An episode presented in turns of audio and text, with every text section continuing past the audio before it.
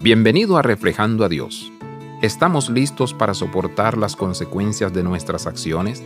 Rebeca desobedeció a Dios. A pesar de eso, debemos reconocer su coraje. Cuando era joven, aceptó dejar a su familia e irse para casarse con Isaac, siguiendo así los pasos de Abraham.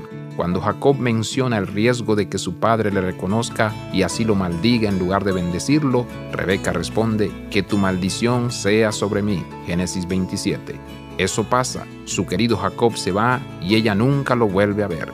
Su otro hijo se casa con esposas que la humillan. En nuestras vidas tan complejas a veces tomamos decisiones imperfectas y nos gustaría evitar las consecuencias y los dolores asociados con tales decisiones. A veces podemos evitar el dolor, a veces no. ¿Estamos listos para humillarnos y aceptar que las dificultades que pasamos a veces son el resultado de decisiones que hemos tomado? ¿Estamos listos para caminar con Dios cuando el dolor es un compañero que no podemos tirar por la ventana? Meditemos y aprendamos el doloroso viaje de Rebeca. Abraza la vida de santidad. Visita reflejandoadios.com.